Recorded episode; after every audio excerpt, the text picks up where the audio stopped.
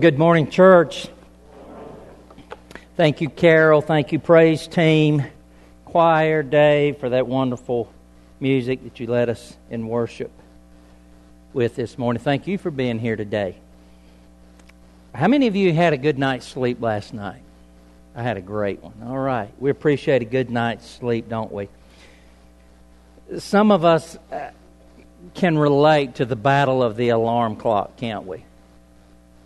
I have some children, I'll not call their name this morning, that you could put an atomic bomb beside their, their ears in the morning and they wouldn't flinch if the thing went off. You know, sleep is very important for our physical bodies, isn't it? It's vital for our health for many reasons. If we go in eh, sleep deprivation mode, the experts tell us it's a lot like having a lot of alcohol in your bloodstream.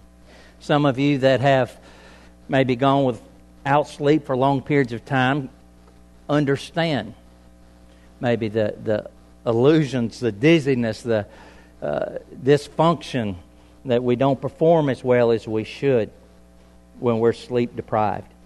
They also tell us that the average adult needs seven and a half to eight hours sleep per night to function properly the next day.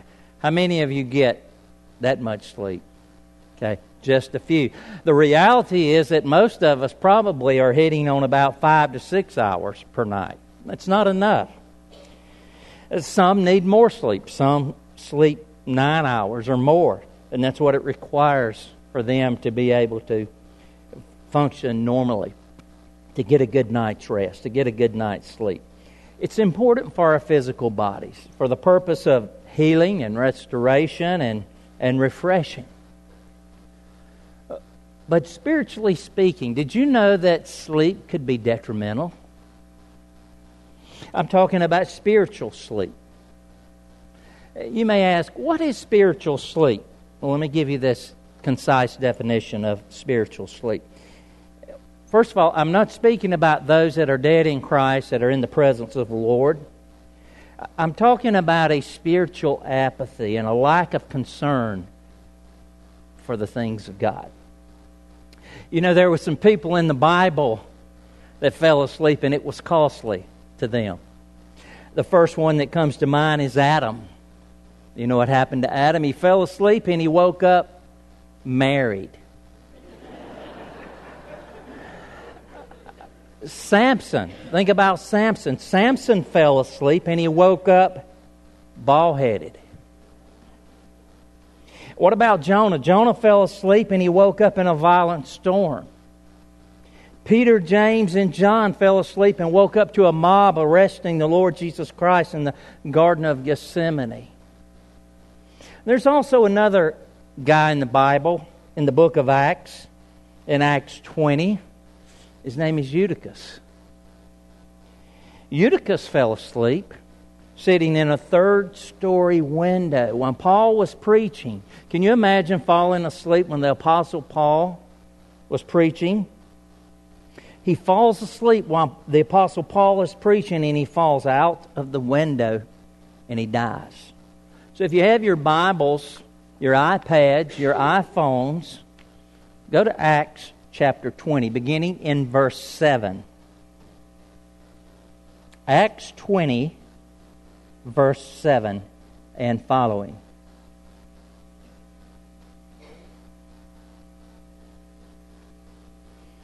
On the first day of the week, we came together to break bread. Paul spoke to the people, and because he had intended to leave the next day, kept on talking until midnight. There were many lamps in the upstairs room where we were meeting. Seated in a window was a young man named Eutychus, who was sinking into a deep sleep as Paul talked on and on. And when he was sound asleep, he fell to the ground from the third story and was picked up dead. Paul went down, threw himself on the young man, and said, Don't be alarmed. He's alive. Then he went upstairs again, broke bread, and ate. And after talking until daylight, he left. The people took the young man home alive and were greatly comforted. Let me pray for us before we go any further. Father God, we thank you for your word. Thank you for this beautiful day. We thank, we thank you for these that have gathered to hear from you, Lord. I pray that we'd set aside the cares and the worries of this world for just a few minutes so that we could hear from you. We pray these things in the name of Jesus. Amen. It's interesting that Eutychus's name, the meaning of his name is, is really fortunate. We could call him Old Lucky, if you will. And I would say that he was very fortunate that night to fall out of a third story window to die, and then Paul to be used to bring him back to life. Now, if we're real honest this morning, I think all of us at some point in time could relate to old Lucky, couldn't we? I, I think at some point in time, we, we've all, if we're honest, we could raise our hands and say, I've fallen asleep in church before. How many of you have fallen asleep in church? Okay, let's be honest. Okay, some of you aren't being honest. Honest. The altar is open for repentance. Is it possible? Is it possible for us to be in church, be physically awake, but be spiritually asleep? Is it possible that we come to church and just tune the preacher out like Eutychus did that night? I think so. Have you ever wondered why some people come to church? Why you come to church? I ask you that question. A question for introspection. Why do you, why do you come to church? I think some people come to church to see their friends and to fellowship. They're very relational people. And that's not a bad thing in itself. I think others come to church because their wives are very spiritual. And it's a way to please her, if you will. If that is the only reason that those people are coming to church, I would guess that maybe they're spiritually asleep. There's some youth, there's some children here today that your parents made you come to church. Let's just be real honest. That's the only reason that you came is because your parents made you come to church. And if that's the only reason you came to church, then there's a good chance that you're spiritually asleep. There are those that come on Christmas and Easter only. We call them CEOs. And there's a very good chance that those people are spiritually asleep. There are others that come to church often. They come every Sunday and it makes them feel better morally speaking. Well, if that's the only reason that they're coming to church, there's a real good chance that they're spiritually asleep. As we as we read in Acts 20, we looked at Eutychus, the young man that fell from the window. It's an interesting story. Scripture doesn't tell us what led up to this point and why Eutychus uh, was in the state that he was in, but possibly he worked all day and he was simply tired when he came to church. Maybe the air condition wasn't working. He chose to get in the third story window there to get some fresh air. The scripture tells us that Paul was, and I'm paraphrasing, he was very long winded that evening, wasn't he? Said he preached till midnight. Guess what they did after they got Eutychus straightened out? They came back in, broke bread, and what did he do? He preached till morning. How many of you would sit in a service like that? Okay, don't raise your hands because Paul was a little long winded that night, wasn't he? I've learned this over the years. He who preaches short preaches again. Friend, spiritual sleep is dangerous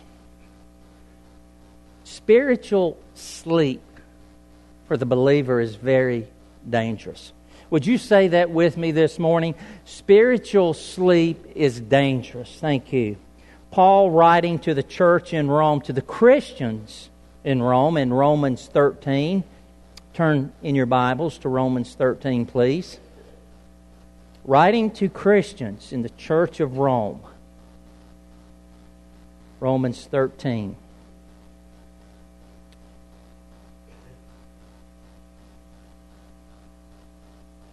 Beginning in verse 11, he says, And do this, understanding the present time, the hour has already come for you to wake up from your slumber. The New King James uses the word sleep. He says, Wake up from your sleep.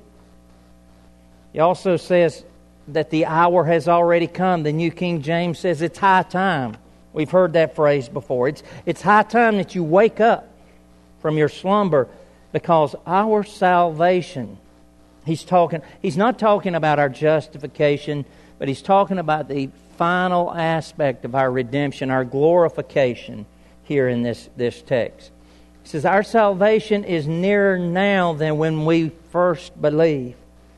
The night is nearly over, the day is almost here, so let us put aside the deeds of darkness and put on the armor of light. Let us behave decently as in the daytime, not in carousing and drunkenness, not in sexual immorality and debauchery, not in dissension and jealousy. Rather, clothe yourselves with the Lord Jesus Christ and do not think about how to gratify the desires of the flesh. What is Paul saying to us there?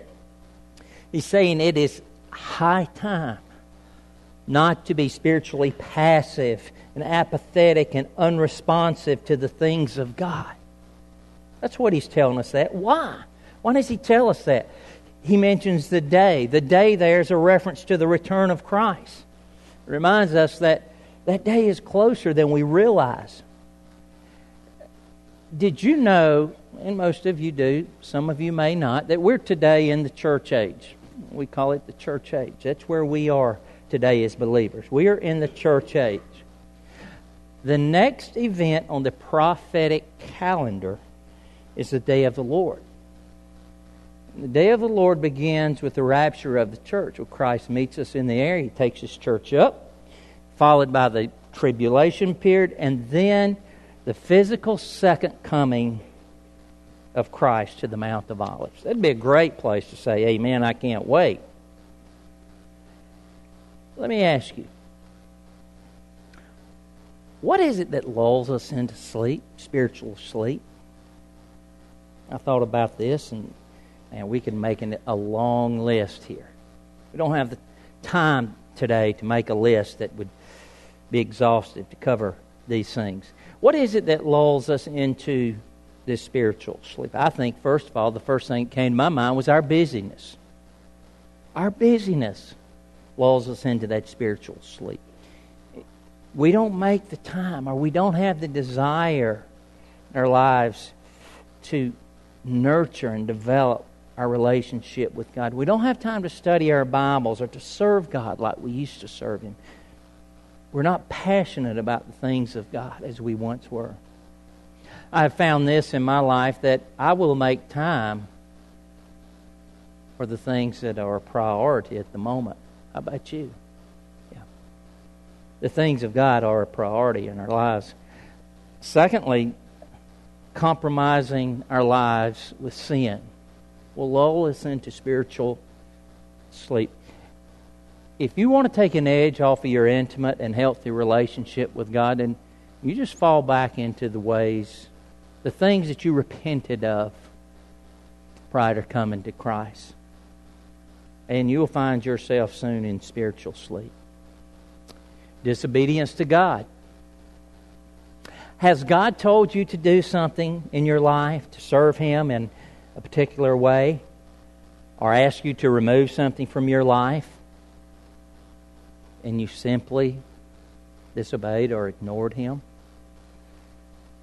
There's a good chance that you're in a spiritual sleep if you've done that. Keeping bad company. This goes for our our youth and adults as well. Keeping bad company will lull us into spiritual sleep. Hanging out with those that drag us down, that tempt us to do the things that we know that we shouldn't be doing. Those are some things that will lull us into spiritual sleep. The influence from our culture and media today. And the list goes on and on and on. And see, these things are like a Tylenol PM. Some of you know what I'm talking about, don't you? They will put you to sleep, spiritually speaking. There's another passage I want us to look at. Turn to Matthew 24. Let's look at Matthew 24. Go to verse 36. I want to read these verses. Matthew 24, beginning in verse 36. And these verses clearly communicate to us the deception from Satan and how many who are apart from Christ will be caught off guard.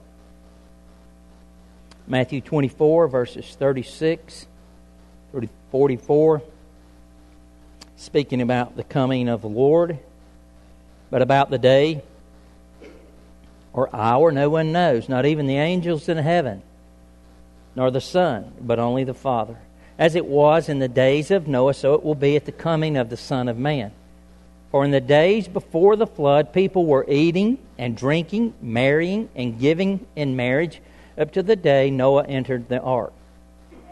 And they knew nothing about what would happen until the flood came and took them away. Key phrase. And they knew nothing about what would happen until the flood came and took them all away. That is how it will be at the coming of the Son of Man. Two men will be in the field, one will be taken, and the other left. Two women will be grinding with a handmill, one will be taken, and the other left. Therefore, in light of what he has said, keep watch, because you do not know on what day your Lord will come. Basically, these people were going about business as usual. They were working and going throughout their lives with any concern for the things of God. Let me put this in, in our vernacular today, and maybe it will resonate with you. There were two in their cubicles. One will be taken and the other left. Two will be standing in the assembly line. One will be taken and the other left. Some will be fishing.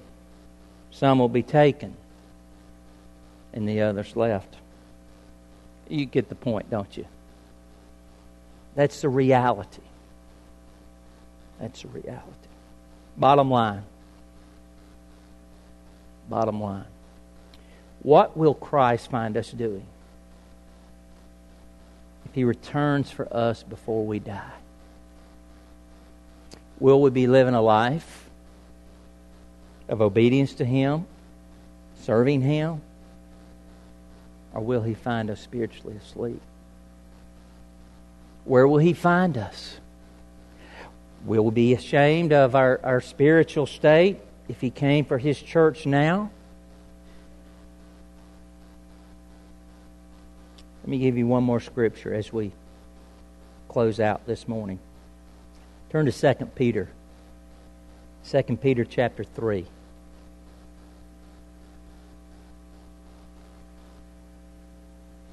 2 Peter 3, verses 10 through 18.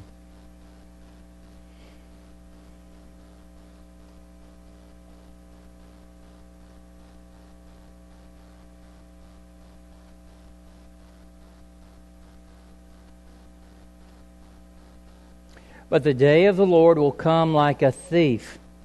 The heavens will disappear with a roar the elements will be destroyed by fire, and the earth and everything done in it will be laid bare. Since everything will be destroyed in this way, what kind of people? Key question. What kind of people ought you to be? A critical question.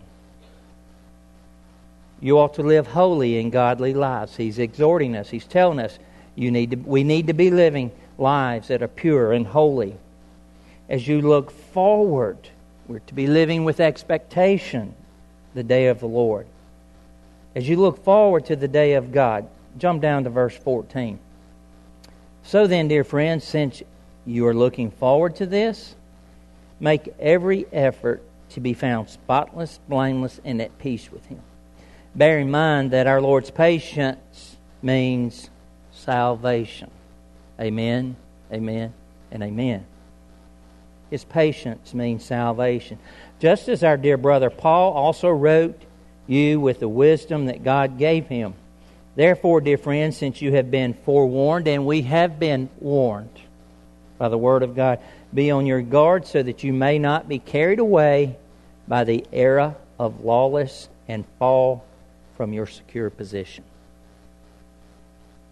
Peter is encouraging us to live pure, holy, and blameless lives, to live a life with expectation of the return of Christ, whether it's two years or 200 years, to grow and mature in our faith and to help as many people across the line of faith as we possibly can.